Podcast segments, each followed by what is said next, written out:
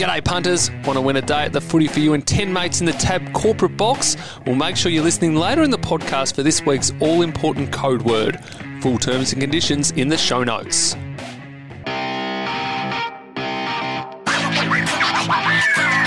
G'day punters and welcome to Inside 50. This week a very special guest from the Melbourne Football Club. 228 wonderful games, 428 goals and countless speckies. A warm welcome to Russell Robertson. I've come in at the right time. We're fresh off a win over in Perth. I'm feeling What good. you, fresh? They're winning every week. I know. I know, but it's, it was a couple of weeks there. I was a bit worried. Being a Melbourne supporter, we're, we're just, that's just the way it is. We're a Melbourne person. We're always. When H- hard training phase. I put it down to. what a game though! The Lightning, the Lightning strikes, and we're sent off in the last quarter. I'm like, oh, here we go. They're going to come out, and they did.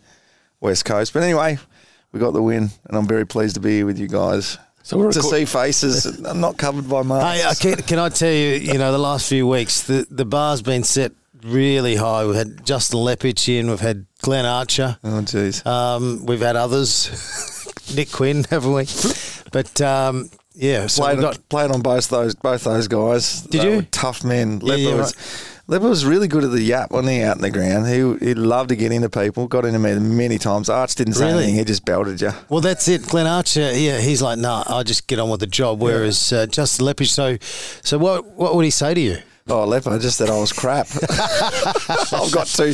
I've gone for three premierships in a row. You've done nothing, Robertson. Oh, It's, it's pretty hard to argue back when you when they're in that position, you know. But you, you're not bulletproof forever, though. No, you're not. And uh, you know, we all retire and become old and grey and fat men and, and mere mortals. So. Well, you're not fat, you're looking fit as a fiddle. Well, I th- always thought I would put on a bit of weight after footy, but it hasn't happened. My dad's a smaller guy, and um, mum as well. So uh, I'm lucky. I, I'm a bit too proud. I, I, I couldn't be. I look at myself too much in the mirror. No, you got to join me. Go on postcards and just eat everything and drink it's everything. hard, isn't it? Hey, I love it. But um, it must be the basketball that's keeping you in fine tune because you're playing basketball on a Monday nights Yeah. and. I'm hearing on the weekend what three three pointers in a row. Um, don't know, yeah. Look out, boomers! Here comes Russell Team was down big and you stepped up. We nearly got the win. Patty, I, I was inspired by Patty Mills. No, not really. I mean, my, I'm not a basketballer, but I do love the game. I always have loved it. I grew up in a time where, obviously, Michael Jordan and uh, Magic and those guys were really, you know, it was. A, I suppose it's the Renaissance period for basketball. I, I was more of a Spud Webb man. You know, just that little, little fella who could actually slam dunk. What was he, five foot five or something? I'm like, there's hope for me. There's hope for me, exactly.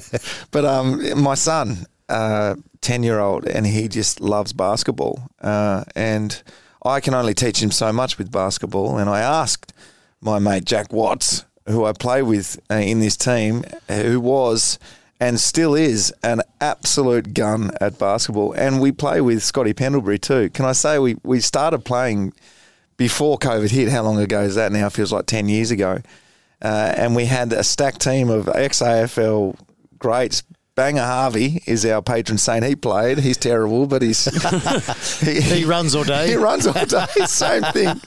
Um, He's, he's like your decoy. It Yeah. Just sort of separates the defence a bit. oh, they can't keep up with him. He's back and forth, back and forth. And then there's Scott Pendlebury, who was, I think, football was his second choice. He was at the Australian Institute of Sport for basketball. Uh, and then a splattering of others. Johnny Meeson played for Adelaide and Melbourne. He's our centre. He's a very angry man. Uh, had all the fights with all the 13 year old refs, girl refs. I'm like, mate, you can't do that. Uh, and they're all, we're all footy players, and we win based on our, um, we confuse the opposition with how we're going about it. So it's a lot of fun. I love it. I feel for the opposition rocking up Monday night to B grade basketball at the King Club, and you look across and you see all these AFL greats you're about to play Yeah, against. there's a few spoils actually.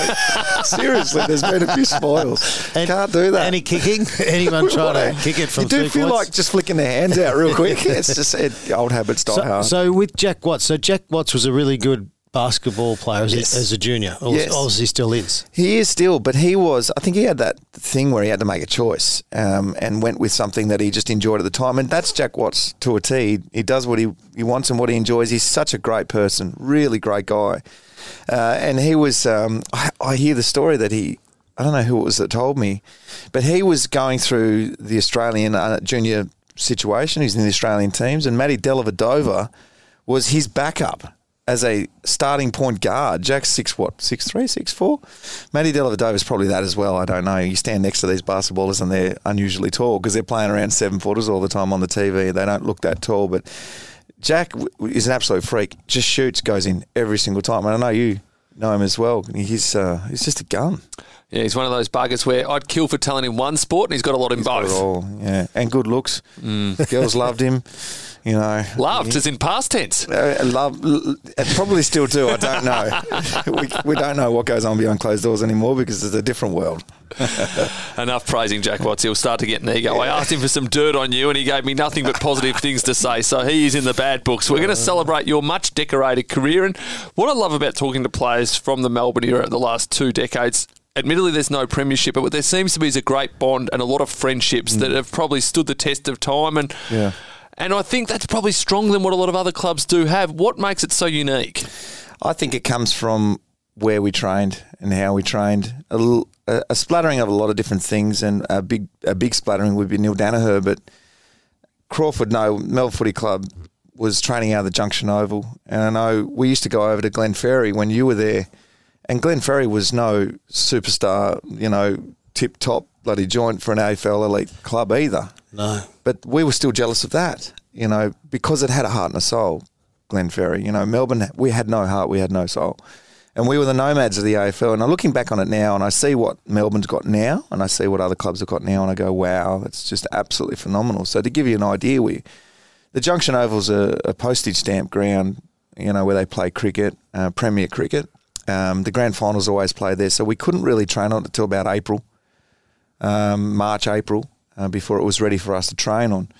And it would be training everywhere else. So sometimes we'd be at Glenferrie, sometimes we'd be out at Trinity Grammar in Bulleen, you know, because it was close to Neil Daniher's house. Good though.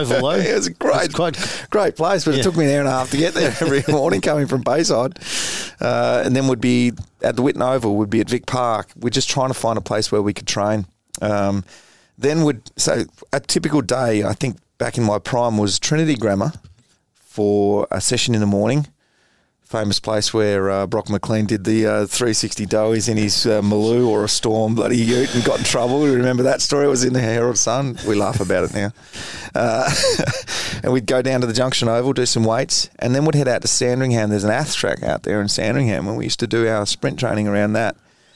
So we were just doing tours of Melbourne every single day of the pre-season, and they didn't give us any petrol money either. Um, so you know that alone is hard enough, but it's okay because you're still training and it's you know you're, you're bonding because you're all in the trenches together. But I think the Junction Oval just was soulless. It had nothing. You know, we you go to Glenferrie and you see you feel Peter Hudson, you feel Crimmins, you, you feel Scott, you feel the greats of that Dunstall, you know, the greats of that club, and you feel like you're a part of something big. We never felt like we were part of something big. We just felt like we were you know, a bit bit like bit silly, really. There's you see Ron Barassi used to train at the MCG all the time, and they won six premierships, and you'll never be as good as this, you know. And go down there to the Junction Oval. That's how we felt. And Neil had to work his ass off to sort of create a a, a, a culture, and I think he did very very well. And that's probably why we've got such a, a good bond. So John Elliott or Jack Elliott arrogantly described Melbourne as standing for nothing. Do you think there was a bit of a period where it did feel like that because you were the also Yeah. rans of the competition? Well, it was frustrating because we kind of knew knew that's the way it looked, and we were trying our butts off to to create something. And how can a, a bunch of players and Neil Daniher, who are just trying to do a job and win games of football, create a uh, hundred year history culture? We were out of the MCC. I don't know whose decision was that uh, to leave the MCC. Uh, it was famously Jim Stynes's idea to bring us back, which was the great first move on this way to a resurgence for the Melbourne Football Club and, and standing for something. And I think now, you know, as an outsider, I mean, you're from Hawthorn, you're a Hawthorn person, but you become an AFL person. Now look at Melbourne go, well, actually, they are something. They're the, the, the originators of the game. They're out of the MCG. You know, they've got the name of the town in which the game is played and where it came from. You know, the red and the blue, and, and the people want to play for us now, but back then we, we were. We, we were so frustrated. Joe Gutnick, give us your money. You know, someone give us your money so we can create something. It just all looked desperate, and we felt desperate. But when it came to training and it came to doing the job, Neil was able to sort of get the, the, the best out of us. Um, uh, I think it must be an Assumption College thing there. You know, they might breed them well. It was all about there. the history, yeah, through school football. I, I reckon that's definitely ingrained in Neil Daniher, and, and we absolutely love Neil Daniher. But Mel- Melbourne were very much similar to Hawthorn. Like we, we'd lost our way, believe it or not, even after so much success. success. So we. We almost merged. We, we were virtually done. Melbourne had ticked yes. Can you believe that? And Hawthorn had ticked No. no. Um, but you put the, you know, the demons and the hawks together, you get the dorks. So it's like it's like that's just that would live with that team forever. But it was going to be a pretty good team that they put together. But the thing I love about the Melbourne Football Club is the past players, the connection you guys have got. Mm. Like that, that is very, very special. And I, I don't see that with any other football club. I, I obviously see that strong connection, and there's a lot of love there. And you know, I know Collingwood with a premiership team, um, you know, from two ten was it? You know, they're heavily connected and, and come together all the time. But Melbourne is very different the way that you all have bandied together from all different um, walks of life, um, from different eras and it's it's pretty amazing, you know. And whether or not Neil Daniher's the real centerpiece of that, but that's been continuing on for quite some time. So that's that's a very special thing. We saw Andrew Gaze with the Boomers get highly emotional because of the history and, and what it meant to all those other players. Yeah. If Melbourne win the premiership this year, Yeah. I'd love to have a, a shot Of in the room of all you guys because you're so, you know, with each other. Mm. Of how emotional that will be, how special something like that will be. I, I love the comment that Andrew made and, and about his father that they've got DNA on this this uh, bronze medal, and you know there is a feeling in Australia now that you know they've created something. That he was saying we built the stadiums from nothing. We built uh, the, the, the how many registered players there were at the start, and now there's tens of thousands of players all wanting to play for the Boomers, which is brilliant. You know, okay, it's got to start from somewhere, and we I think we feel like that. You know, we went from the MCG, uh, six premierships, you know, in in nine years under Ron Barassi and this great Norm Smith, and then they get sent out into the wilderness, and there's this real struggle for a long time, thinking that it'll all just happen, it'll all help happen for Melbourne, but it didn't. And in the nineties, um, you know, early nineties, you you would have seen Crawford and, and guys, you know, blokes like um, Garry Lyon and Todd Viney take the club from being very ordinary to finals contenders. Robert Flower at the end of his career, and then back down again for a little while. Neil Daniher comes along, Jim Stynes, and we've been building towards this. So what we're seeing now, and and look, I'm sceptical still about Melbourne's. Uh, you know, I'm, I'm a little bit guarded about whether they're going to win a premiership this year, but I feel like the next few years we're going to be okay. And people are going to come back to our club. We've got amazing sponsorship. We've got amazing opportunity with where we are at the moment. But yes, us past players. I'm in a WhatsApp group with them.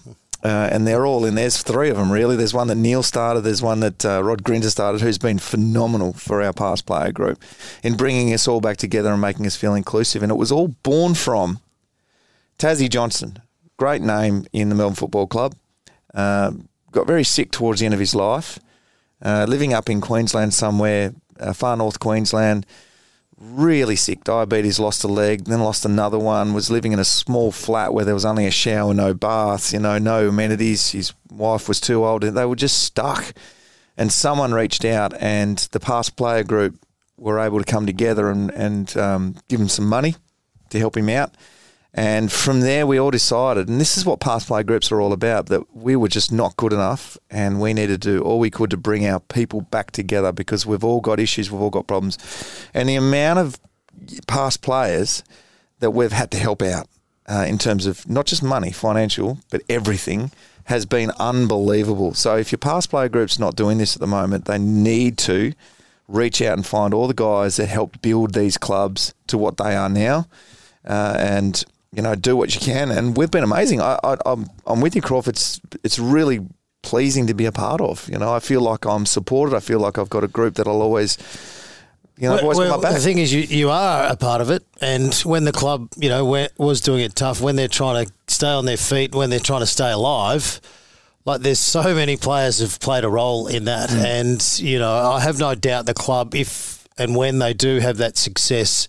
That um, and that's one thing, Alastair Clarkson, to his credit, with Hawthorn, you know, for 17 years or so, being in the wilderness, Mm. looking like not going to, you know, stay alive. He gave so much credit, you know, to a lot of the players Mm. moved on, and he always made a real fuss which was really, really special because I'm like, you know, I feel sorry that they couldn't be a part of when it comes good Yeah. because I'm like, hang on, they're the ones who did Yeah. it tough. They're the ones who kept fronting up.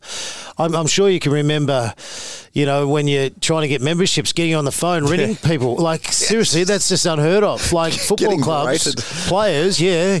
And you're, you're arguing with members saying, no, we're not going to, you're no good, you're terrible, you're not winning games.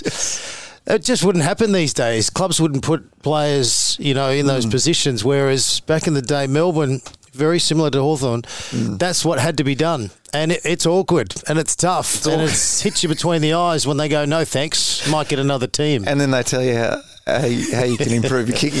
I used to cop that. Without giving us names, can you tell us an example or two of some of the players that you have helped in certain scenarios? Oh, look, th- th- you know, famously David Schwarz, we know, had his um, issues and, and he was able to get on top of those issues without our help. There was some other key players and that. And players like that, you know, guys that, you know, you think that they're okay, but they're not. And I, I really can't give away too much, but Tassie Johnson was the big one. And then it's these guys that were really important to the Melbourne Football Club through the 50s and 60s when they weren't earning any money at all. You know, it was just for the pride of the Melbourne Football Club, the MCC. You know, you'll come and play for us. Um, working full time jobs, and they can't walk anymore. Their knees are blown out. Their hips are no good. They can't, you know, function because of what they did on the football field for the red and the blue, just for the pride of it. So we've been able to help out um, some of those guys in their, um, you know, they're in seventies and eighties and nineties now. We just lost uh, one of them, John Lord, who was a superstar ruckman for us back in the day, a great fella. Um, you know, that's what we're all about, helping them out in those situations. But also, we know that the world is tough at the moment. There's a lot of stuff going there. I mean, there is a lot going on behind the scenes with people f- struggling for work. You hear about Dieter Brummer up in Sydney, the, the, the ex home and away. I think it was home and away, wasn't Yep. it? Star, star and, and not being able to work anymore and what that did to him. A guy needs to feel like he's useful. And we're all feeling a bit useless at the moment. So we're working really hard behind the scenes, just making sure we're calling, just calling for a chat. And yeah, there's a lot there's a lot going on without giving too much away. We had Brad Green on the show, and he was he was fantastic. But I'd imagine he was one, you know, um, you know, with the sudden loss of his wife, he was one that the whole football Ah. fraternity, you know, gathered around and just tried to lift him up and carry him forward. Greeny's amazing. Greeny was always going to be okay. And we knew that because he's just got this unbelievable ability to put a smile on his face and get on with it. Um, and you take that however you want. Some people will say, well, you know, not grieving too much, but but you don't understand what Greeny's like. He's someone that you really need to take a leaf out of his book. He's phenomenal. Yep, adversity happens, but you know, let's just get on with it. And he, and it, that's what made him so successful in his football career. You know, wasn't always good, but next week was just a big smile on his face. He's a simple bloke. He's from Tassie. He doesn't need too much. just get on with it. You know, he's You're got not having a go at Tasmania, oh, a are little you? bit, little bit, but I'm allowed to. Yeah, You know? well, you're you're one of the famous Tasma- uh, Taswegians. Well, we're simple folk down there, I suppose, and, and he's one of the simplest. oh, Greeny. He's on our board, so good on him. He's doing well. Um, you know, we, we got behind him, but in the end, it was kind of like, you know, he's making us feel better. You know, he, we're getting around him, and the way he is is making us feel better about ourselves. We've got nothing to complain about. So we've gone through some some crap times with Troy Broadbridge uh, first. You got Jim Stynes you know, Robbie Flower passes away, uh, but then some some tragedies. Dean Bailey, Neil Daniher gets crook. It just seems like, and then what happens with Brad? It it just sort of seems like um, those things are sent to test you, um, the individual and the wider group, and we were able to use those things to do this, bring it back together, and and really gel. And I think that's another um, aspect as to why we're sort of a close knit group. That that adversity has kept rearing its ugly head for us, and um, I think you'll have to agree. There's been a lot for the Melbourne Football Yeah. Club. So, um, you know, uh, Greeny, Greeny's great. He really is a terrific fella. Talking about Russell Robertson, we always hear almost football legends and smile. That magnificent footy show segment where footy fans across the nation send in clips. How instrumental was that segment on putting you on the Melbourne Football Club radar? Well, it was everything, really. Uh, I did have a good year that year in 1995, 96, playing for the Tassie Mariners in the under 18s competition. I think I'd kicked 50, 60 goals from full forward under Chris Fagan, who's my absolute mentor, second father. If he was around a lot more, I'd be with him a lot more. But he's up in Brisbane. I can't get around him. Talk about small fellas, Crawf. He's a, He's a great man. He's a great man. Um, he plucked me out of obscurity um, and put me in this Tassie team. And if it wasn't for him, you know, I would be nowhere. Um, so I'm indebted to to Fags uh, for my career and what I've been able to do. Um, and the other guy was was my dad. Uh, it's an interesting story about the marks, really, because I don't know what it is with me. I, I have this thing in me that I, if you tell me I can't do something, a lot of guys like to play in the AFL and make it to a, a, top level, and girls have this. You know, if you tell told you can't do something, it makes you go harder again to show you that you can. It was in, it was an affront to me. It insulted me if you said I couldn't do something. And I remember the moment where that was born. And it, you trace your timeline back far enough to any elite sports person as to why they've got this killer instinct with something that's made them get to the. You'll find what it is. I think that made it happen for you and it, I was just a knock around kid, used to fall over too much, you know, useless ass. I broke every window in the house, just amazingly awkward, without any real talent. Uh, I love footy, um, just like all of us kids back then. Footy was everything. Used to barrack for the Blues. Um, Stephen Kernahan and Stephen Silvagni were my idols. Used to watch them. We only got one game a week down there in Tassie. Used to.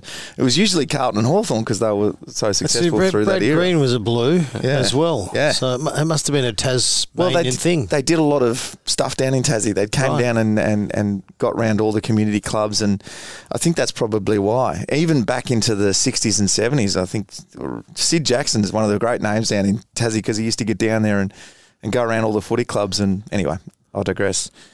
Um, I, my dad was a school teacher, and he working all day long in a pretty crap school, treated like crap, come home to four kids, three three daughters and a son. I think it was his outlet to come on, boy, we're going to go and have a kick, you know. And I think he recognised early that I had decent hands, you know, I could mark the ball pretty well. Pretty crap at everything else, but uh, you know that can look after itself. He he decided he was going to work on me really hard on this marking thing. Because I'd get frustrated, and Crawford, you'd understand this, mates to come over, get out marked all the time because we're too short, you know. it was annoying, and I, I'm a six foot now, but back then I was really small. And Dad said, "Well, here's a trick. Why don't you stand off them a little bit, and then go and run into their hips and get a little bit of leverage off them and try to get above their hands." Now it was good. It worked. I've told this story a few times. It, it, it worked, but mates don't appreciate getting bruised hips all the time. So he's rigged up this 4x2 off the front shed and put a, uh, a, a, one of mum's stockings, put the footy in the leg of the stocking, tied it to an inner tube of my bike. So this rubber sort of thing. Now you talk about Don Bradman doing that. You know the the golf ball Yep. on the corrugated iron water tank out the front uh, in his driveway, over and over and over and over and over, just getting his eye in. Well, this was my Don Bradman type training. I'd, this ball was just always up in the air, and he'd be like, "Right now, run up and grab it, pull it down to the ground, let it go, and it'll always just be there." And get used to marking the ball above your head, so he could go and do the lawn or whatever. And I entertained myself for hours, and we'd wind it around a few times. And one of us would just stand underneath it, and you'd come up and you'd take a hanger on him and bring it down to the ground, let it go, and it'd go back up. And we just hours and hours of fun with that. He got a, a, a ruck bag. We didn't have a lot of money back then, teacher's wage. And he got a ruck bag. He bought it from somewhere, came home, and at night he'd just throw the ball up in the air and then just stand there. And I'd take the hanger or whatever. We'd have one mark, hand, hand mark competitions for the who see who do the washing up and the drying up. You know, no dishwashers back then. And then I'd get on the trampoline and hit, kick the ball, and I'd have to bounce off the trampoline and catch the ball and land on the ground. So all of this stuff that I did really honed in my ability in the air. I had this uh, awareness in the air, and I had an awareness of how to land soft and not get hurt. And it was second nature for me to be in the air. It wasn't. It was uncomfortable for me playing in the back line and kicking the ball to somebody. I hated it because it just didn't feel comfortable. In the forward line, it was all just free to me. It's all up in the air. I've got Nita and Schwarter and Gary there. I can sit on their shoulders if I need to. it was all just. Anyway, I go to the Tassie Mariners. Chris Fagan finds me this kid who can take a mark. And there's another moment there as well. It's just, great teaching moments for kids if they're listening to this. Peter German, remember Germo came down and coached the Burnie Dockers. He uh, he was. Uh, I was playing for. I was playing for my footy team of the school, Penguin, little town called Penguin in between Burnie and Devonport, and they told me I had to go and play for Burnie under Germo to get the good coaching. And one night I'm going to training, and Dad says to me, "Tonight after training, I want you to go out to Germo and ask him what is it you did to make it to the AFL." because I want to make it too. And I said, no, I don't. I'm not doing that. I, am 16. I do not want to talk to Peter German. I'm scared or whatever. He said, do it. I promise you it'll be a good thing for you.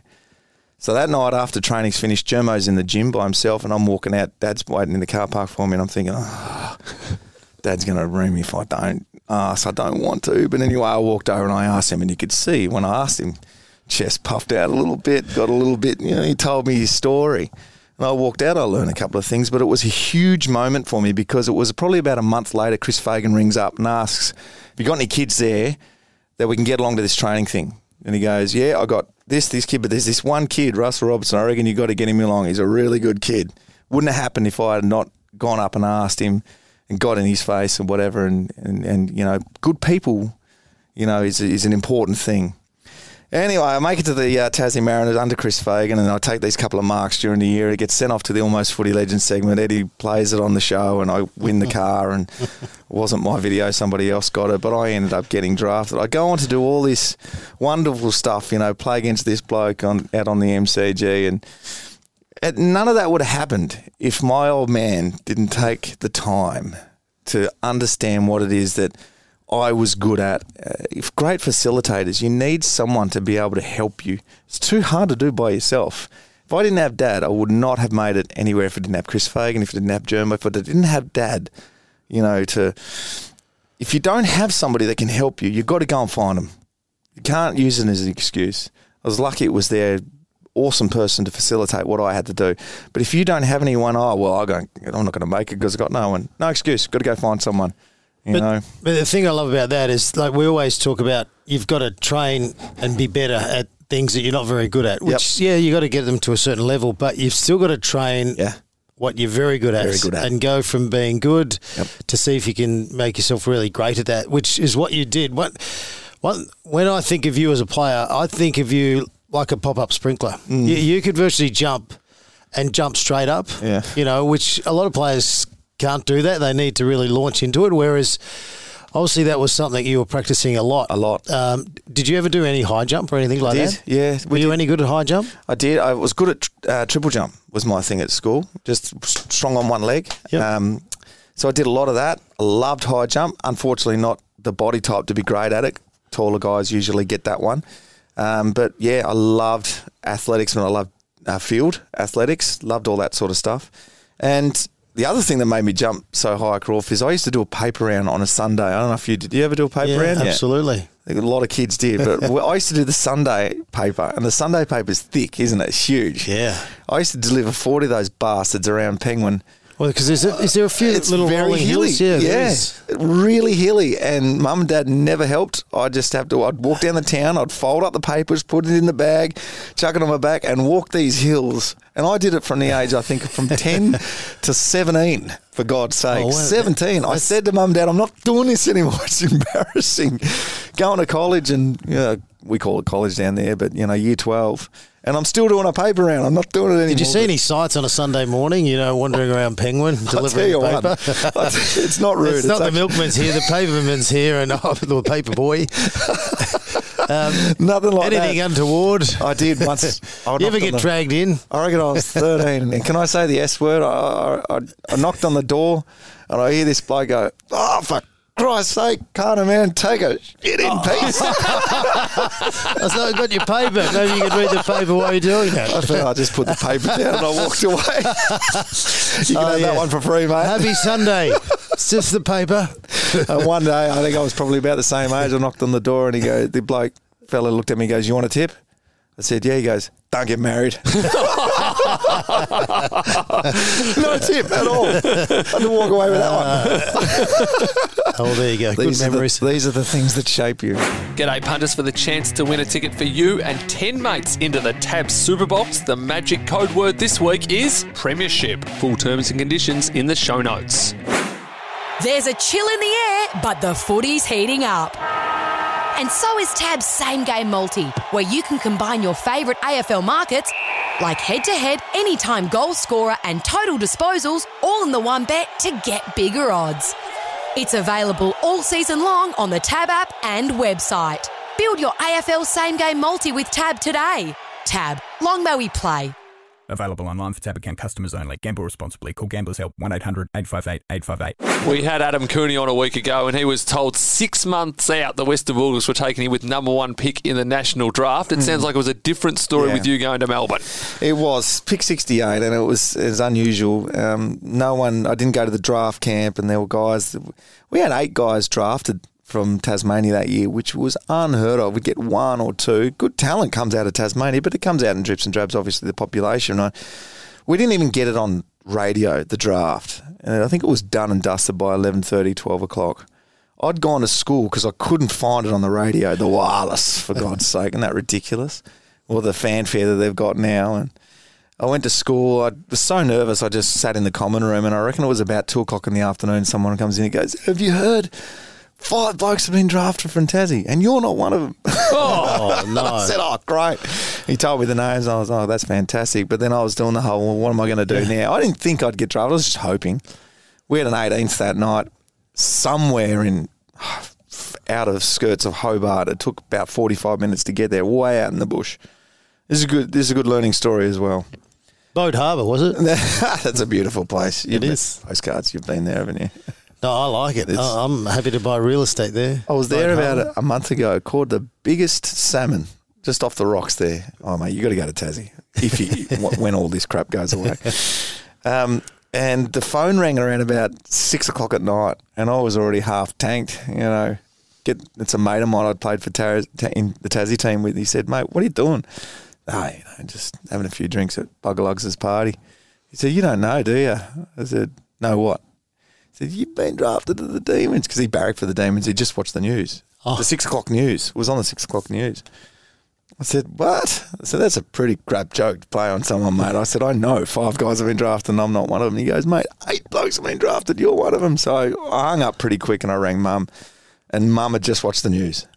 So she didn't even know. Wow. The club had been trying to call, but they were at work or whatever, and dad got a phone call from mum at work as well, and they just the reactions that I it makes me get the uh, the tingles now. But yeah, I rang mum and she was in tears, you know. So I knew then, and the party became a really bloody good party after that. Did any clubs make contact with you prior to the draft? It was, it was done very differently Yeah, back then. it was. You remember we played top up players for the reserves back then because it was Melbourne reserves. Sometimes they'd play on the G, you know, before the senior game. They were a great day, and I reckon they've got to bring that back. Play a game before the senior game out on the Absolutely. on these ovals. I reckon it should be the women's game before the men's game. That'd be It should be a game. a game, of some just sort, anything yeah. Under 18, something. But it, it was always nice to be able to watch the reserves. Yes. Because, you know, you can actually get in amongst it, mm. go in at half time, pump up your teammates that you, you weren't playing with. Mm. It was always that real nice connection. That's one thing that's really missing. And it's always good for the supporters. They come a Yep. bit early and they they suss out the second half and go, oh, actually, Russell Robertson's moving well. Yeah.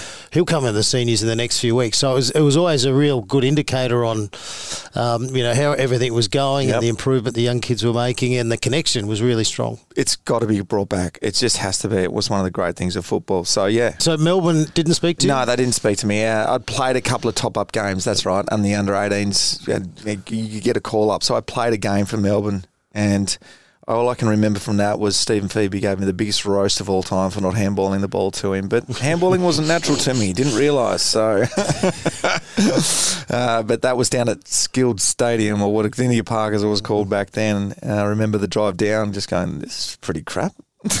This is not between Melbourne and uh, Geelong's pretty crap. Uh, but I played yeah down there, and it was in the wet, and I must have done some nice things because I think when they were looking around and they saw these marks, because I got a phone call the day after the marks on the Footy Show had won. Um, interestingly, the car I was supposed to win, I didn't get it. It was given to the state football, Tasmanian state football, because it was their videotape. I got nothing. Nothing for you. Nothing. What do you remember about Melbourne for the first time you walked into the club? I remember Garry Lyon, really. You know, just a massive, big fella. Um, I remember being a fish out of water. I remember being scared. I lived in a little flat by myself, and it was awful. Did you? You moved over to Melbourne. Into Yeah. they put you up by yourself. No, mate, Said stand on your, your own two feet. Way you go. Yep, there was a different time. You know, it was You've just got to basically man up and get on with it. So I they moved me into a flat, and look, to be honest, there was a girl that lived in there that worked for the club. She was an older lady, but she basically didn't live there. She lived with a partner. And they said, "Well, you've got the run of the place. You must love it. Go for it." And I was. Mate, I'd grown up on the northwest coast of Tasmania. Mum had cooked every meal. I'd never done washing for myself. And then they were like, fend for yourself. She said, there's food in the uh, freezer. Go for your life. I panicked. You know, I was across the road from a graveyard there on Williams Road there in um, Ormond.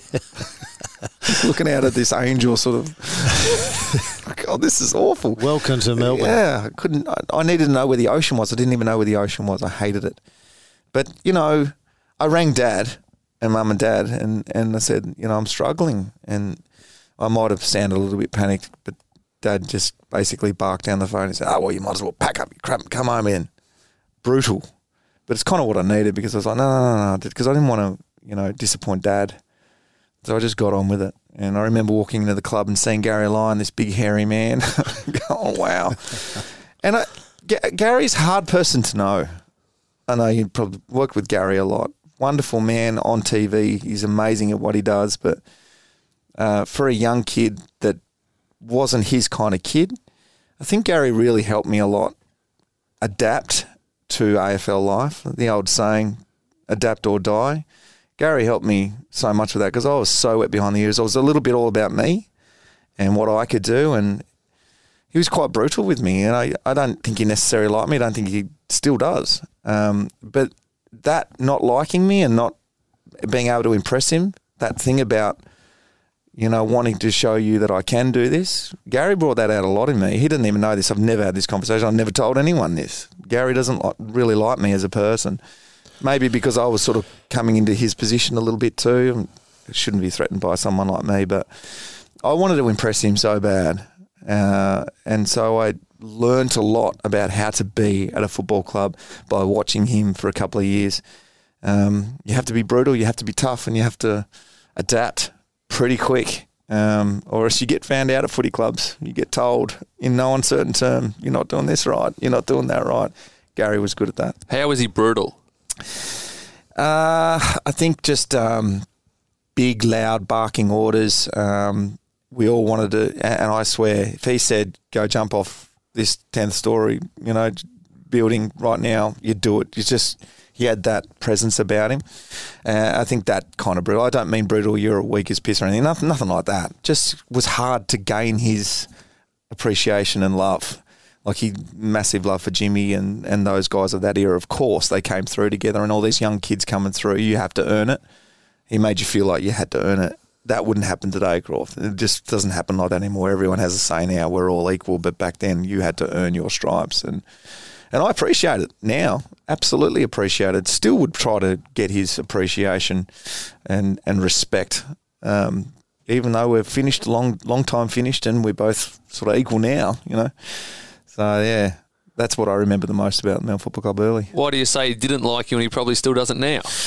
Well, I don't know. I think you've been a bit harsh. Yeah. Probably. Like, like he, yeah, sometimes he just, you know, he, he just gets on and moves on to the next thing. But Yeah. I think there's there'd be a lot of respect there, and I I think you know if you're sitting around having a red wine, you know he he does have a bit of love inside him. So Yeah. I'm sure you you know sometimes you can look at it.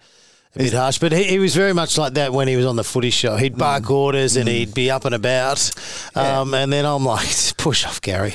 Like, no. I said I'm doing it the way I want to do it because I'm going to live or die. Well, you're live TV. Yeah. I, I'm going to back myself in here, but um, You're the Luke but- Longley to Michael Jordan type deal, wasn't it? Luke Longley comes in as this, oh, shut up, Michael Jordan, I'll do it my way. You know, because he was very elitist like that, uh, Garry. So, yeah. Yeah, so no, he, he, he's he's extremely complicated. But when you strip him back, you know, it's he's just a country boy. You know, very much Yes. like like all of us, just a country boy who's Hmm. um, you know happy to sit around a fire and talk some crap. Yeah. um, and he's got lots of crap stories he can talk. Oh, yeah. I, I was sat around a, uh, a dining table one day when I was probably about 14 and I just made this selected team. You know, you go through all those um, state bloody um, trials or whatever, and I'd made it to the next level in something out of this little town in Penguin, and no one else had. And there were guys in that town. Justin Platt came from the same town, and, and I don't think he necessarily made it or whatever. And I'd got selected. I must have had a really good carnival. And my dad sat me down, and his best friend was there, and he said, "Tell, tell Don what you've just made, Russ." So I tell him, this thirteen-year-old kid. I tell my dad's best friend, "Oh, I made it to this this team," and the reaction that he gave wasn't the one I was expecting. It was kind of like, "What? really? You know, you?" Said, "Oh, yeah." he goes, do you, how? Do, you, do you think you're better than this player, this player, this player that lives in the town? And I said, oh. he goes, because you're not. That was his, I fair him that's what he said. He was offended that I'd made this side. And I went on to, you know, use that, I think, because I looked at dad and I was, Dad, are you going to say something to this asshole?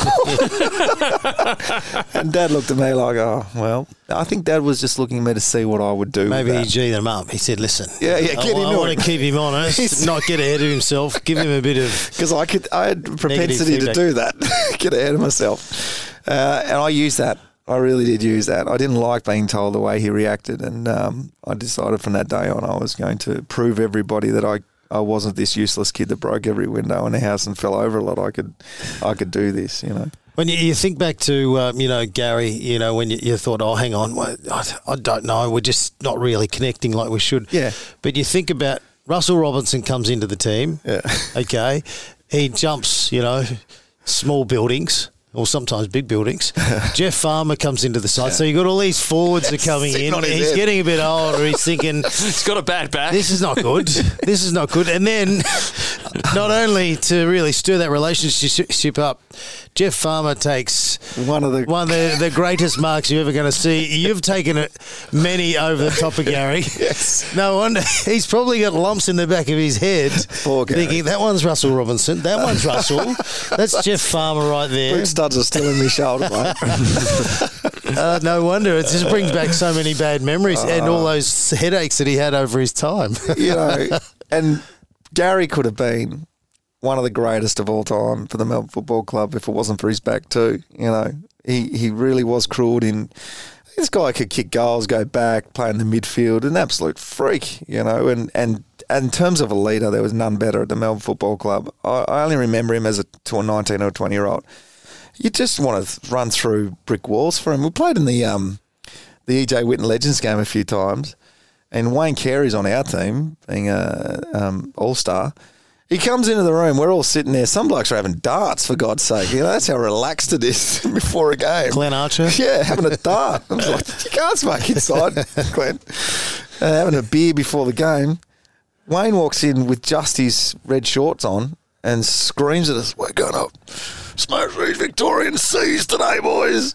And I was like, yes, we are. I felt like running through a brick wall. Some people have just got it, haven't they, like that? Well, just that competitive, yeah, you know, you talk about your basketball. Once you cross that line, you can't help it. And, it's and like you want to you want to do well. Yeah. Oh, you just, with Garry and, and blokes like Wayne Carey, people say, well, what is it about them that made them such great leaders? I don't know. They just make you want to do stuff. And yeah, Garry what, was like that. What about the great Jim Stynes? He, um, you know, I, I love Jim Stynes. Um, I can remember my last um, encounter with him. I was driving along Beach Road. I saw him walking, you know, um, and I pulled over, gave him a big cuddle, and then drove off. But I, I, sort of my relationship with him uh, come about with the um, the Irish series, you know, the Gaelic rules or the international rules. Mm. So he was obviously heavily involved from a coaching point of view, from a playing point of view, but he was always the inspirational leader. So mm. we sort of, you know, grabbed a, a, great connection from there. And I just always admired, yeah. you know, what a great man. So can you talk about the great Jimmy Stynes. Yeah. And, you know, even today, you know, he still mm. pops up in our memories all the time because of, you know, the influence he had yeah. on our game. Well, I mean, I think he he he was a man before his time. You look at the way culture is around football clubs and sport now. He was trying to do that. Uh, with what he was doing with the youth guys, obviously, uh, really brought that in. I mean, it was a passion for him for him to see young kids prosper, uh, go from being downtrodden to prospering you know, uh, clubs are trying to reenact that now. They're trying to create that at their football club where they can bring the best out of these kids and talk about their problems. It's something that was never discussed in the past. You just, like I said, when my dad barked at me on the phone, I might as well come home. No, no, it's all good. I'll be fine, even though I wasn't fine. With Jimmy, it was, no, no, no, tell me, talk to me. It's not fine. Tell me more. I would sit around a room I remember one one day, young kids, we'd just been drafted. There was probably about 10, 15 of us, so it might have been my second year. And we had one of these sessions that he used to hold with Reach, which was to tell us your innermost fears, thoughts. And it was the hardest thing I've ever had to do, I reckon, to st- stand up and tell these guys what I was scared of because I was brought up in a time you don't do that. You don't talk about your fears. You don't talk about, um, you know, your your failures and older man now, over 40, it's easy for me to just, you know, verbally vomit all, all my, you know, innermost thoughts. I think it helps when people tell their stories and, you know, the, what's helped create them or what's made them scared or they're, they're, you know, there's some crap that's happened to me over the last 10 years that I would easily just talk about now. Um, it's made me a better person and it, I can do it better now because of people like Jim Stynes because he showed me that you can stand up in front of other blokes and tell them what you're really scared of, and he'd stand up and tell something, and he'd cry in front of us. That never happened. That never happened in my life. Dad and I shook hands, no cuddles, you know. Jimmy was like that, and that was never happening anywhere. And uh, that was where he was really, really good. And if he was still around today, he'd be just an absolute you know, gem for any football club anywhere because he had this amazing ability to do that. So he was a grumpy bugger.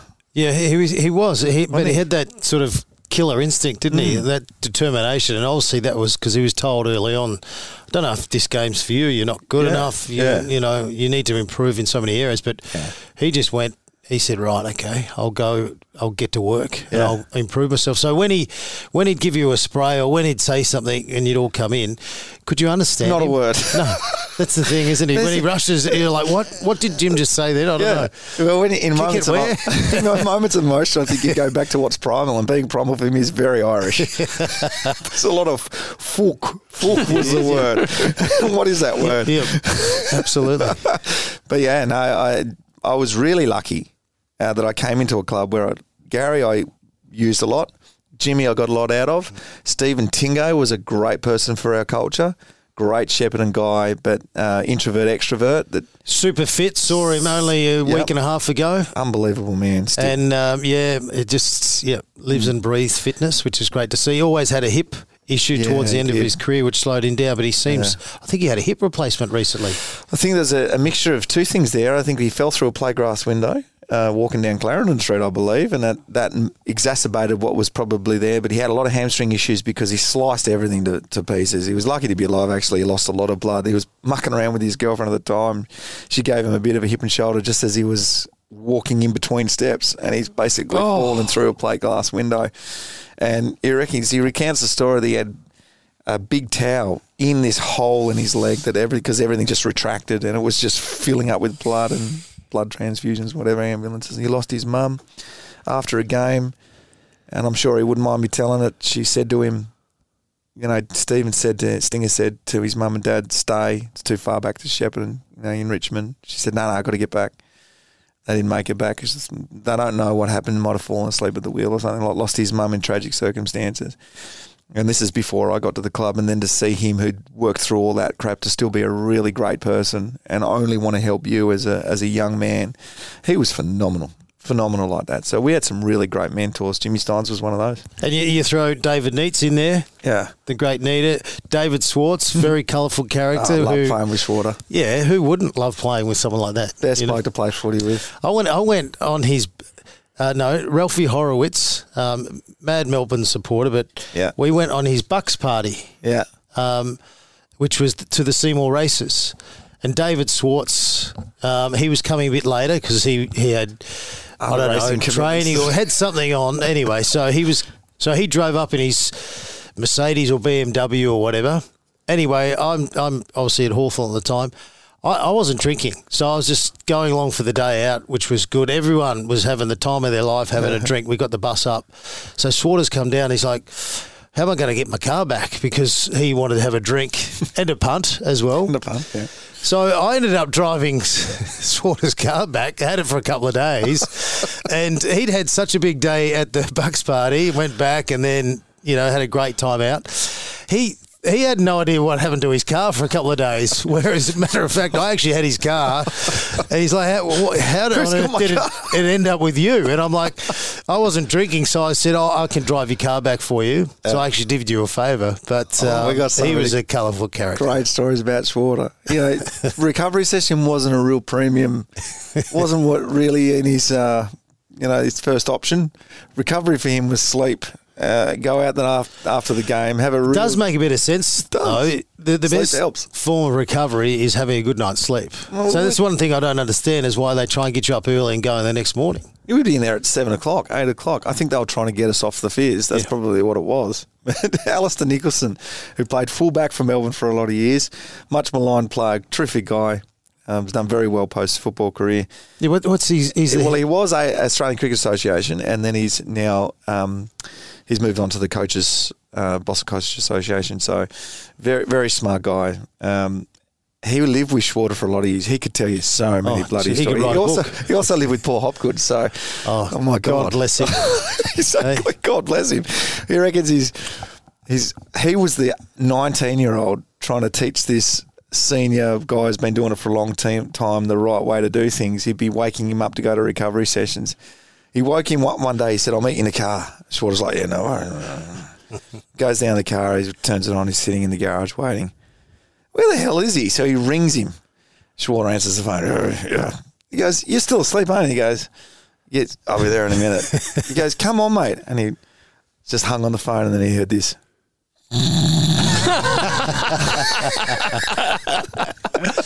He's gone back to He just, just chucked it in fantastic. reverse and left. He got kicked off training track a few times, just rocking up too drunk or late or whatever. And he's like, "Ah, stuff it." Imagine doing that now. Well, Paul Hopgood. Paul Hopgood was a, a great contributor. Um, a bit of a tagger. Yep. I remember playing on him at would've played on Waverley. yeah. And um, and I was going okay, but then when there was uh, Waverley's big, huge oval. Um, so there was a boundary throw in right in front of the Hawthorn interchange, and this was probably uh, into the third quarter. And um, as the ball's being thrown in, Hoppy has just wound up and he's punched me as hard as he possibly could, but in the nuts. Oh. so I have dropped. I have dropped. The bench wanted to kill him. They wanted to run on to the field and just throb it. It starts whacking away. Whereas I dropped to the ground, I was gone for at least five minutes. And I've never been hit like that before. And then when I finally got up and going again, and I always had a good relationship with him, I said, what, what did you do that for? And he's like, Well, you just wouldn't stop running. it's the only way I could stop you. I said, Jesus. But if he did anything like that these days that was caught on camera, Yeah, 10 weeks, 10 he would have got. Yeah, yeah, yeah. I tell you what, he dropped, and every time I see him, I said, "Mate, I'm still recovering," because I see him every now and then when we go for a little wander down uh, along, you know, Bayside along the beach. Yeah, yeah, yeah. He's having a, a wander, but um, mate, every time it just brings back those memories. I'm just like, oh no, that geez, What a that hurt. character. What a character. I mean, you can't argue with that response, though, can you? That You're running too much. Fair enough. Fair enough. Blokes are cringing just listening to that Yeah. story. I- I'll tell you what. If I don't know if you could get footage of that incident, but I'll tell you what. If there's if there's a camera angle, he he would get ten weeks. Oh, yeah. But I'm like, oh well, he did his job. He stopped me from running for a bit. an amazing guy that kept around for a long time because of he, what he brought to the football club. You know, football clubs are full of these guys that you sort of go, well, how is that guy even playing, or is he still even on a list? But they, you, you need those guys around. Like, I mean, Garry obviously, but then you've got Paul Hopgood, who who um, I, I think he would his genuine care for his fellow man, not necessarily the most gifted, talented sports person, but his genuine care for other people. You've got that in spades, and that's what made you such a great leader. I mean, here's a guy who's a Brownlow medalist going to the MCG or wherever you're playing, and you pick up a kid give him a lift, you know, just a, or, or something like that. The story I remember is a long time ago now, but something Yeah, like yeah, that. Like yeah. that, that's unbelievable that people would do that. Like, We did have a Hawthorn jumper, and he was But standing in my driveway as I was leaving. Ah, so I you wanna thought, live? I reckon I know where you're going. that's unbelievable. They just offered him a lift to the ground. well, it was, it was actually a guy had flown down from Darwin. and um, I used to live next door to the Espy, and uh, I loved it there. So I came out of my driveway. This guy had a Hawthorn jumper on, and I said, "Mate, you, you want a lift? Jump in." It's unreal. And so he's like, oh, oh yeah, awesome. So he jumps in, and then uh, I'm just driving along, and we had a chat. He'd come down from Darwin to go to the match. But what I actually found out after I dropped him off, because, you know, word gets around, um, is that he was actually meeting a friend down St Kilda Way to have a breakfast or a late breakfast. He brunch. gave up on that. So he just said, "Stuff that." I'm, gonna- I'm jumping in the car, car with Crawf. I'm going to the footy. So we got to the footy about three hours too early. But you know, I, I love that story. I love that story because whenever I see, I think of it when I see a Melbourne jumper or Melbourne support. If I've got something to give, like a scarf or whatever, or say good day, I'll do it because I think that's just absolutely brilliant. Because you need that humility in football club and what you've learned from doing something like that is, and it enriches the football club as well. But the problem is that a couple of weeks later, all the local Hawthorn supporters who knew I lived there, Yeah, one of they the were lift. just hovering in their jumpers. Can I get a lift? As I'm leaving, I'm like, oh, shit, surely not. This Imagine his mate though when he rings him, going, "Where were you?" Well, you wouldn't believe it. Shane Crawford drove me to the ground. Yeah, Well, right. I think he actually Yeah, got right. a cab back and they had the brunch. And he said, "Oh, I had to go. I had to go for a ride." He'll never forget that. He will never forget that story. Oh, just Well, I actually went to Darwin for the AFL when I'd finished, and I, I went to get one of the, into the coffee shop, and I was standing. This guy comes up to, to me, and I'm thinking, "How are you, mate?" Because I'm a Hawthorn supporter. I said, "Oh, good, oh, good on you. Yeah, awesome to have a Hawthorn supporter up in Darwin. Is that because of you know Cyril or you know?" Yeah, yeah. He said, "No, no, I, I love, I love you." And I said, "Oh, really?" And he's lifted up his jean, and he had a tattoo of me on his oh. calf of my face. That's and, unreal. and I said, "That's what I'm talking." And I'm like, "Wow." Yep. I said, and then he started asking questions. How long are you here? Where are you staying? What's going on? I said, "Oh, oh no, love no, no, no. I d- They're going to take That's me out of the bush. I'm going to disappear forever." G'day, punters, for the chance to win a ticket for you and 10 mates into the Tab Superbox. The magic code word this week is Premiership. Full terms and conditions in the show notes. There's a chill in the air, but the footy's heating up. And so is Tab's same game multi, where you can combine your favourite AFL markets, like head to head, anytime goal scorer, and total disposals, all in the one bet to get bigger odds. It's available all season long on the Tab app and website. Build your AFL same game multi with Tab today. Tab, long may we play. Available online for tab account customers only. Gamble responsibly. Call Gamblers Help 1 800 858 858. They genuinely, genuinely up that way, love football so much that they call their kids, even in the Tiwi, they'll call their kids a name of an AFL player. Like there's kids up there, the- well, they're older blokes now called Dunstall or, or, or Brereton. Or there'd be, a kid, there'd be a kid up there now. No doubt there'd be a kid up in the Tiwi, his name's Petracca. That, That's what they've called him, Petracca, because Yeah, but, but, but sometimes they don't say, uh, they'll, they'll say, this is Christian Petracca. So they Yeah. don't just give him one. Oh, like you're the full name. The full name. Yeah, this is Shane Crawford. Yeah, absolutely.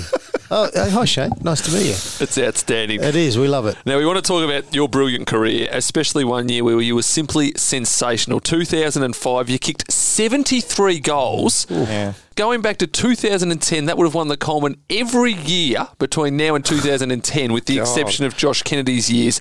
What made that year so special for you, and how the bloody hell did you not get in the All Australian team? Oh no, yeah, You didn't well, get in the All Australian team kicking 73. no, and I do keep a close eye at the small forwards getting in. Who was who who was in the All Australian team that year as the forwards? That's what I want to know. Brad So- Johnson in one forward pocket and Spider Everitt in the other s- Yeah. forward pocket. Spide had a great year. I can't remember who the other ruckman was, but Spide had a great year, and I think Gerard Healy. Well, you couldn't couldn't get you on the interchange Yeah, at least. I know. 73 I goals. know. Gerard Healy said to him, to me, maybe may he rot in hell. Said, uh, "We wanted you to have two good years in a row before we put Oh, you in." what a load of crap that is. The All Australian Is is, based done on- on, that year, on what you're producing Yeah. right in front of them at that time. And I think it brings a lot of respect, the All Australian too. And, and, and post your career, you sort of, well, he was an All Australian, so he, w- he was pretty decent. And, and it doesn't matter um, because I don't even think my son really cares that much, you know, that I played in the AFL because he, he would care if I played in the NBA. But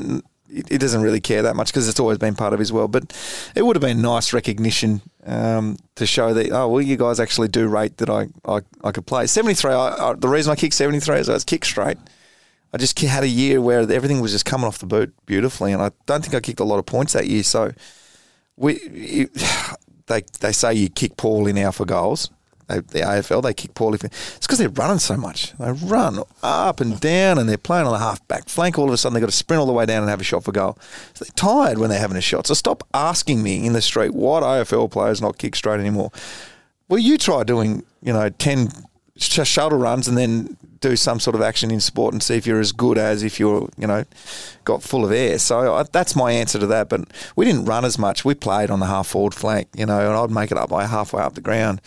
And then it was everybody else's job, and then I'd be back. So that year I kicked really straight, had a great year. Two years before that, I'd won the best and fairest. So to to have two good years for me was really important because I was seen as this, you know, uh, devil may care, laissez faire sort of bob up every now and then and play well. Was really um, what are they? Confidence player. I wanted to show everybody that I was a consistent performer, and I had a few years there where I was able to sort of, um, you know, get the best out of myself in kicks and goals. To kick seventy three, I think Fraser uh, Gehrig beat me, and it might have been Barry Hall as well, just ahead of me in the goal kicking. So I'll take that. Do good. you think you could have kicked 100 if you were kicking around the corner like they do these days? Yeah, no, I'd have kicked 100 if Nita would have just buggered off. well, that was my next question, because all jokes aside, yes. Twice you kicked seven goals in a game. Yeah. Both times Neitz was not playing. Yeah. Yeah. And the year that you did kick 73 goals, Neitz wasn't there and you had to stand up. So he was obviously an amazing oh. teammate, an amazing player for Melbourne. But the forward line did look very different with you and him there together. I know this, don't worry. he said to me, we were drunk one night, he said, oh, he put his arms around me, he said, you would have been such a much better player if I wasn't around, mate. He gave me the old hair rub. so that makes me feel really good, mate. Um, I don't mind because Neil said to me many times, he goes, even if Nita wasn't there, we'd still be trying to find someone big to play at a full forward. You're just not quite tall enough. And that's the way it is. He goes, I did three knees and couldn't play 100, missed 200 mm. games. So, you know, that's life. And yep. you go, well, okay, can't argue with that. I'll just bob up every now and then. So it was a great honour to play next to Nita. I think he's the greatest player Melbourne's produced um, and hardly any arguments there. Tough. He was tough too, you know. It, yep. Like forwards, yeah, lead and catch the footy, but he loved wiping bloke, yep. blokes out. I you played juniors remember. with him through the. No, no, but I can still older. remember him. He, he, loved that physical contact, and he was always happy to, to lay a big bump. And yeah, yeah you know what he did to McCabe that day was live. Yeah, Lukey, poor Lukey, whacked his shoulder out of. Yeah, it was it was a perfect hip and shoulder. We um, use that footage all the time in Melbourne functions still because you can't do that anymore. That'd no, be, you know, because no. he's injured three weeks, you know. Yeah. but yeah, Nita, Nita was a superstar. He used to vomit a lot going out to position at the start of the game because he'd give us the big rev up and he'd work himself up so much. He'd always just vomit Gatorade and water on everyone's boots. well, there, there, was a few players like that. The, yeah. the anxiety of it all, and, yeah. and you'd get ready to run out, and then someone would be thrown up in the corner, and you're like, what? Is sick? What's going on there? But it would happen every week. But you know how he talks. He spits as he talks. Oh, just geez. standing here oh, like this. Geez doing a spray before a game, I learned very early to stand right at the back and just you know let, let everybody else cop the spit. now the Melbourne teams you played in, they were very good every second year, and yeah. most people are probably going to say the closest you came to a flag was in 2000 when you made the grand final. Yeah, I would put to you the closest the Dees came to winning a premiership was in 1998. Yeah. You look back through that final series. Week one, you defeat the reigning premiers Adelaide by 48 points. Yeah. Week two, you beat St Kilda by 51 points. Jeez. You go into a prelim final against North Melbourne. What can you remember about that run and the momentum as it started to build? I think we we uh, were chock full of confidence. We had a good mix of old and young. Uh, Steven Febey, and you know you've still got Todd Viney and these guys. Stephen Tingay is still around the club, so you're bringing all that expertise and knowledge, and then you've got these young kids who are just running like crazy. So really good mix. So there's a, a, good sort of a recipe for success. But I think we all had one eye on Wayne Carey. Um, he's coming, you know, and I think it was a night game that we lost. I can't remember actually. Yep. And they just dominated night games. And he had another great game, and we just couldn't stop him. Um, but more than that, I think mentally we, we, we sort of worked ourselves up too much for that. Two years later, we wanted redemption and we beat North to get into a grand final. But they were still at the end of they were coming towards the end of that really great run that they had where they made they won nearly every pre, prelim that they were in and Denis Pagan and, and they were just a super super team we were so good that year but mentally we just didn't quite have it And then that grand final in 2000, it was another season where the momentum just built and built and built. unlucky Brad Green amazing against Carlton, Yeah. and your team gets into the grand final. Unfortunately, though, you came up to came up against arguably the best team of the last 40 years. Yeah, yeah. And look, even Essendon would agree that they didn't get the best out of that team. They only win one premiership Yep. out of this team that was just world beaters. You, you go through that team, it's it's pretty It was impressive frightening. from line to line. You're like, wow, okay, that, that is an unbelievable team. That's right. But then they ran into a combined Brisbane Fitzroy unit that were just so chock full of talent, and then they went on to win heaps. And it just it was hard. Premierships are hard to win. They are so hard. Unless you're at Hawthorn, no, you'll win one every three years. But you know they are really hard. That's what makes it so impressive that Hawthorn have won so many premierships under you know no real special. You know, assistance or whatever. It's just a team coming together. That team through the '80s was ridiculous. And then Alastair Clarkson finds these superstars in Buddy and Lewis and you know, Mitchell and Hodge and wow, what a team! And Crawford and Croad and what a what a what a unit. So you just got to be really lucky that it all comes together at the right time. I mean, you're a better person to talk to about that. We were just always just short. You know, our forward line was great. We had a really decent midfield with Viney and Johnson coming through, and Jeff White and Leon Shelley and guys that you played next to. You'd go, wow, good team.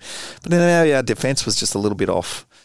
And we didn't quite have that right across the ground um, best, and maybe that was because we didn't have enough of this. Yeah, didn't have enough money rubbing, and- I'm rubbing my fingers together, so that meant. But when you're paying 90% of the salary cap, there's 10% you're missing. Mm. yeah, yeah, and Nita's getting most of it. and Jeff White. And he's he's trying to kick all the goals too. So come on, Nita, Nita. share it around a bit. You know, these days they wouldn't anyone kicking over fifty. It's just unheard of because we Yeah. just don't want that to happen. We've got to share the love. Everyone's got to kick goals. That's right. That's right. It's not about you, Nita. Russ, we've loved this chat. We're going to finish with a few questions and then we're going to hear about your music because a lot of people are very interested Hang in on, that. before we do, I just want to ask one question about his contract. So, so back in the day, they used to have contracts where I know Jason Dunstall, it was, um, you know, players would get paid a certain amount of goals. Was that ever something in your contract? No, no, No. paid per goal. God.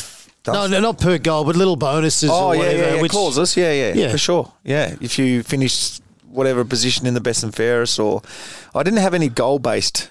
yeah. Maybe needed. Yeah, no, it. I think that's that's smart for Melbourne not to do that because it creates selfishness, you Yeah, know. But there's a lot of there was a lot of contracts back then per goal, you know, and, and if you can get to certain Oh, there's some stories. So no wonder some selfishness creeps in, especially back then. We could get a lot of people into trouble if we, we really opened up about that sort of stuff. Oh, there's Swarter, Swarter would have had that in his contract 100. percent There's nothing surer than Oh, that. Oh, the stories. Not Sorry, now. Quinny. Sorry. what have you got in your contracts, uh, Quinny? Here.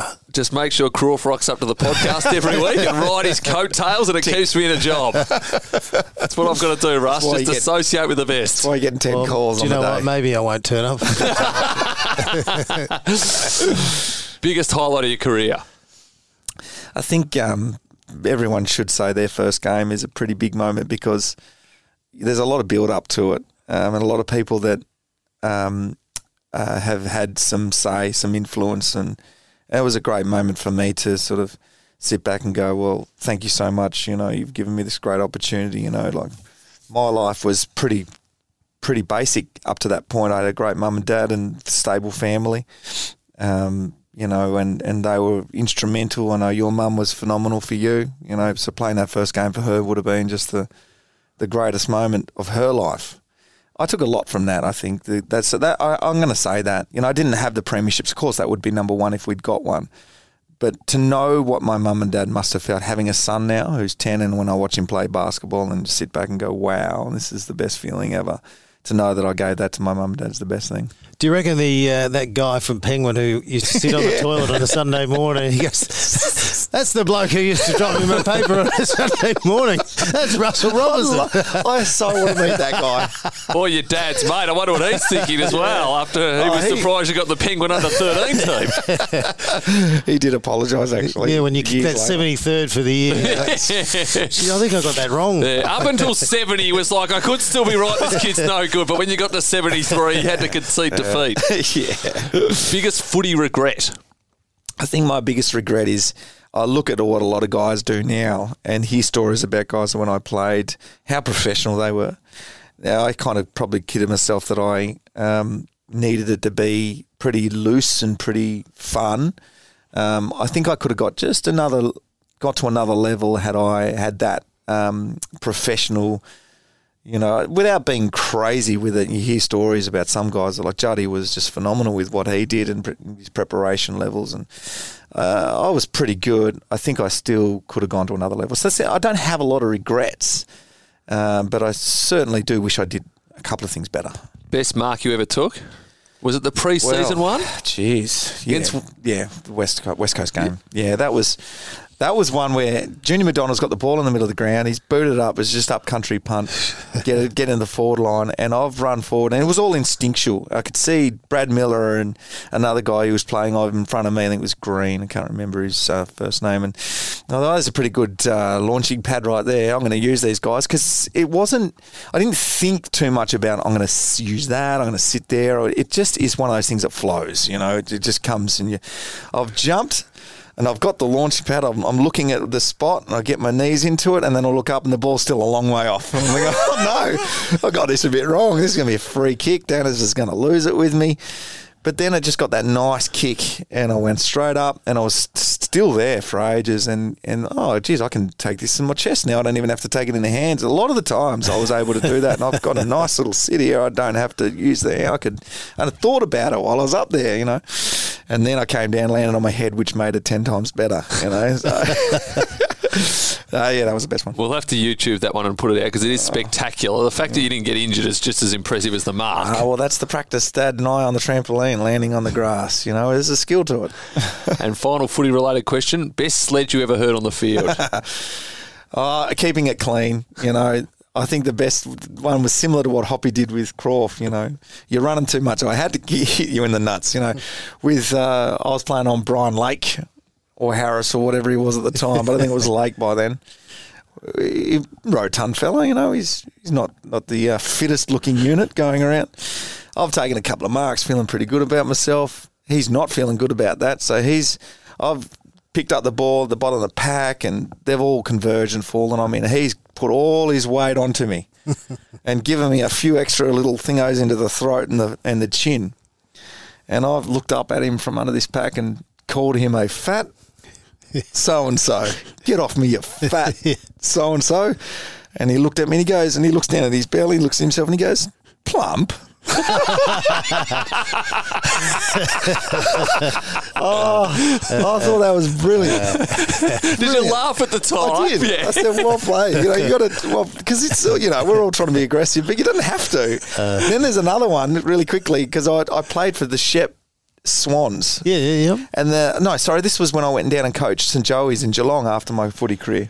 Um, and I, Jimmy Stynes is obviously going through what he's going through, brain cancer. He's got cancers in his brain at this point, and they've just removed two massive lumps out of his brain, right?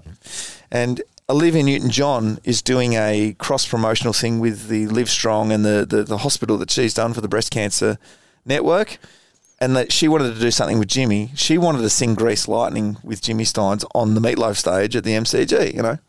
And Jimmy's gone in the night before to have surgery, so they needed to fill in. So they've called me, and I'm very happy to fill in as Johnny Travolta for, for Jimmy and sing with Olivia Newton John. It was amazing. We caught up before the, sh- the game. It was a Carlton game because she barracks for Carlton. And we practiced. I'm sitting there with Olivia Newton John, you know, practicing Grease Lightning. I'm Johnny Travolta. And it was awesome, you know, just amazing. One of those pinch myself moments. And then we get up on the stage for the game. We're singing it. The band's there. She's beautiful, you know, it's awesome. Um, Jimmy comes up on stage and uh, he'd just got out of checked himself out of um, the the hospital, And he got up and sang with us as well, and was just rah rah rah. You know, into the He couldn't, he didn't, didn't know what he was saying, and he, he could still smell the surgery on him. That's how crook he was at the time. Um, and the next day, I had to play footy down at Colac. Yes. Yeah, and it's not easy to play in Colac. You cop it from all and sundry, the supporters, and they're backing their cars up and sitting in sofa, uh, sitting on um, couches in the back of their uh, pickup trucks, that sort of stuff. Anyway, I'm lining up for my first shot of goal, and all of a sudden, I reckon this car had a subwoofer out of the back of it as well, and it's I got chills. and they're all singing it really loud as I'm having a shot, and I missed by so much. I looked at them, I said, Well played, boys. Got me. Great sledge. Better than swearing and carrying on, isn't it? There you go. Well, what an achievement to sing with Olivia Newton-John. Oh. Hey, that song. Not many people can do that. I've had One so of the great shows of all time, Grease. Yeah. You remind me of one of the characters of Grease, Quinny. I won't ask which one. but you've been big in the music. You're very good at There's plenty of songs on Spotify, and often over the last two decades, you've been performing around venues in Melbourne as well.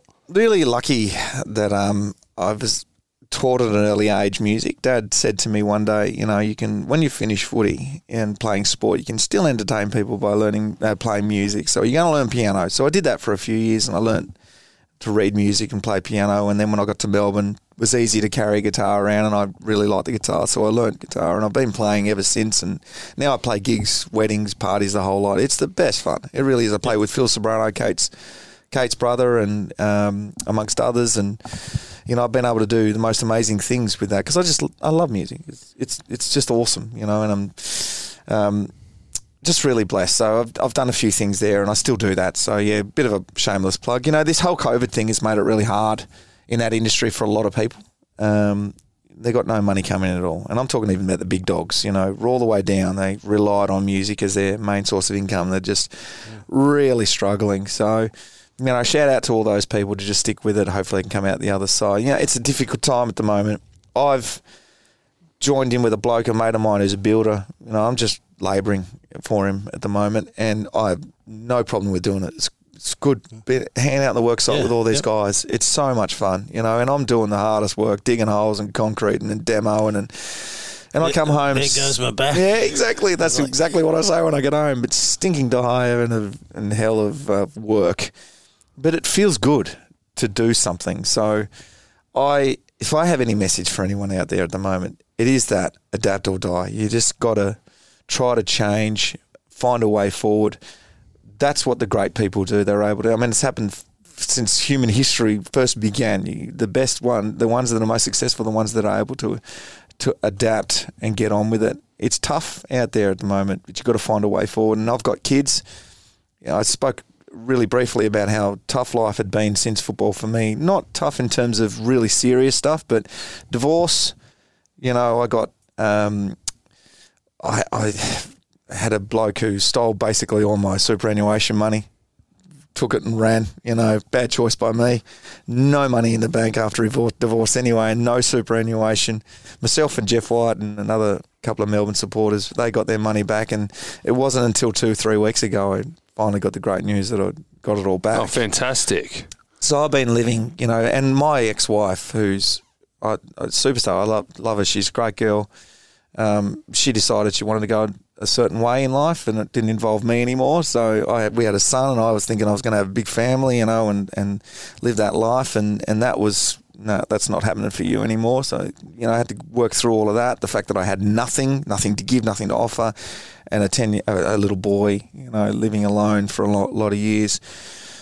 I sort of hooked in with a couple of um, people that didn't really bring out the best in me.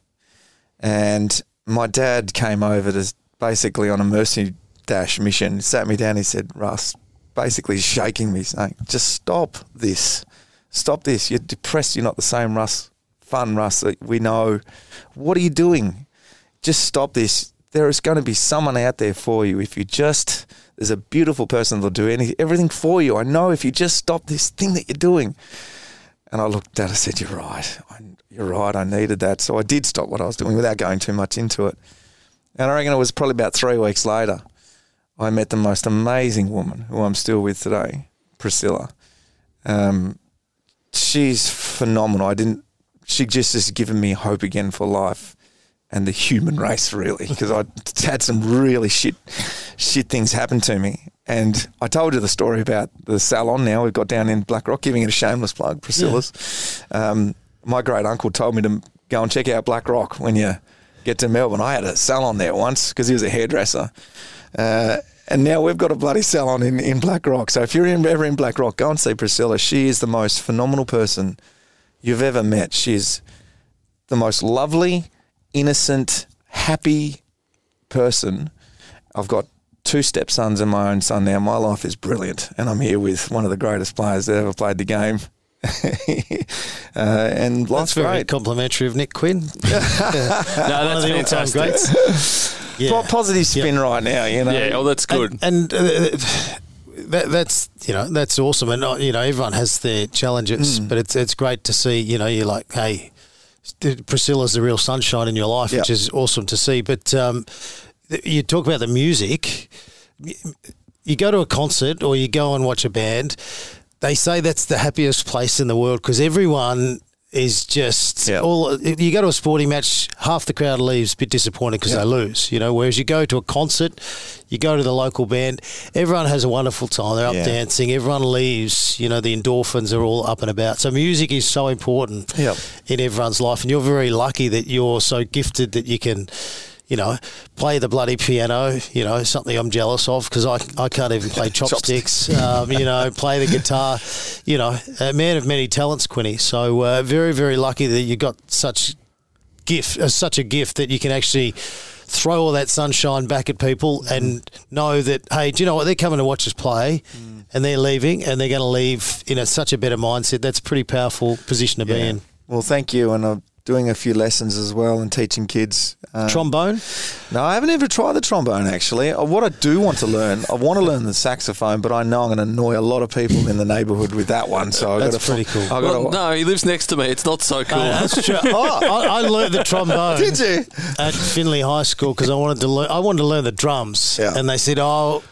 I think That's cool, someone the had the drums. and they said, "No, you, you learn the trombone." And I'm like, "Trombone." It's a fair drop off. I'm like, so I had to walk home a kilometre home with this trombone every day, and I was useless. I couldn't play a tune. And then the the band got up to play uh, in, at assembly, and they put me right at front. And I said to the teacher, I, "I don't know the song. I don't know what I'm doing. Just pretend." So I pretended to play at the front, blowing on my trombone. Got to the end, everyone clapped and whatever, and then I said, "Right, I'm out. I'm, Oh, done. not doing that again. I'm said, I'm done. I've got no idea what I'm doing. I faked it. I faked the trombone. Um, it was a bit like American Pie when it comes out Yeah, playing doing that, that. trombone. That's I was worse. I was worse. There's only one thing you need to learn on the trombone. the one thing that makes you a superstar is that bit that goes womp womp womp womp. That's all you need to learn. well, that was my music could career. use that. Like, out.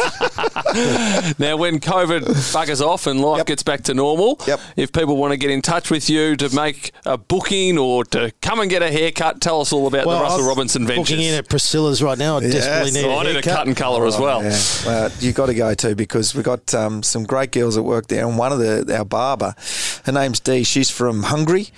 She's a beautiful girl. Uh, she does the full cutthroat thing, so she puts the nice hot Oh, towel gee. on, and uh, all, all the boys on the job site, I've converted them. They're all going for, for shaves these days and getting their hair touched up by Dee. She's she's a legend, um, and Priscilla in there as well. We Get down in there for booking for music thing. I mean, I just it's word of mouth stuff and Facebook Messenger. You know, that's amazing how much you get. I don't do websites or anything like that, but um, if you want, if you want me, you can find me. Um, not that expensive either. And Spotify I had a little look last night. There's plenty up Oh, there as God. well. Well, you know, I did the album after It Takes Two. I was on that show with Kate Ceberano. I mean, all these wonderful things that I've done. After this show was finished, and this is the first time I've ever really sung because my my sisters are singers. My dad played piano, I'd play guitar, and when we go home, and then it wasn't until you know halfway through the footy career that they started to get me to do things on the footy show and whatever, and had to sing. Um, after the It Takes Two they said, "Do you want to do this album? We'll pay you a bucket load of cash if you just put your voice and sing Summer of '69 and Jesse's Girl." And I'm like, "Yeah, of course." so I've got an album out there somewhere that people laugh at. That was the first time I ever sung. So there's a lot to learn with it. But yeah, you're right about music, though. Both of you, you know, if you, if you can get to a party everyone's happy. They're drinking. They just it, it's a timeline of their life. If you're playing April Sun in Cuba by Dragon, it takes people back to that era. You'll have 13 year olds that ask you to play something like Cool World by uh, you know Ross Wilson, and and it's just wow, this is awesome. So it's a really wonderful thing to be able to do, and I hope you know, we can get back to it soon. Russ, when you got here, you said, How long will we talk for? I said 40 minutes. We've gone three times that because we've loved talking to you so much and you've had so many great stories. Thank you. Glenn Archer got nothing on me. I'm not telling him that. no, don't tell him. You're a superstar on and off the field. Thanks so much for having a chat today. Appreciate it. Good to see faces and uh, recount old times. Thanks, guys. Good on you, mate. And I'm going to punch Crawf in the nuts on the back of this. Punters, you've been listening to Inside 50. G'day punters for the chance to win a ticket for you and 10 mates into the Tab Superbox. The magic code word this week is Premiership. Full terms and conditions in the show notes. There's a chill in the air, but the footy's heating up. And so is Tab's same game multi, where you can combine your favourite AFL markets like head to head, anytime goal scorer, and total disposals all in the one bet to get bigger odds. It's available all season long on the Tab app and website. Build your AFL same game multi with Tab today. Tab, long may we play. Available online for Tab account customers only. Gamble responsibly. Call Gamblers Help 1 800 858 858.